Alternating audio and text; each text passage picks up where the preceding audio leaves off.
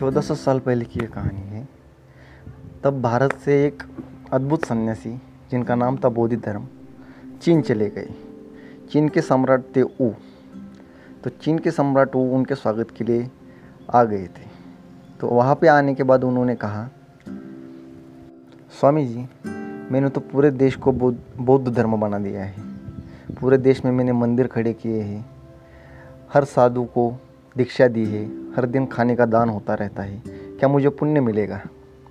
तो बोधि धर्म का, बोधि धर्म ने कहा कि नहीं, बिल्कुल भी नहीं। तुम तो नर्क में जाओगे।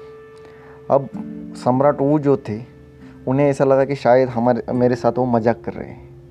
तो उन्होंने क्या किया? उनसे कहा, स्वामी जी, मैंने तो सब कुछ किया है। जो पुण्य मिलने के लिए चाहिए, दान किया है भिक्षुओं को खाना खिलाया है, अभी भी खिलाता हूँ, हर दिन खिलाता हूँ। बहुत सारे मंदिर बनाए हैं, पूरे देश में मैंने ही मंदिर बनाए हुए हैं। तो बोधि धर्म ने कहा, तुमने जो भी कार्य किया है, वो अज्ञान में किया है, अपने अहंकार में किया है। यहाँ पे जो भी मंदिर है, वो बुद्ध के नहीं है, तुम्हारे अहंकार के बने हुए हैं।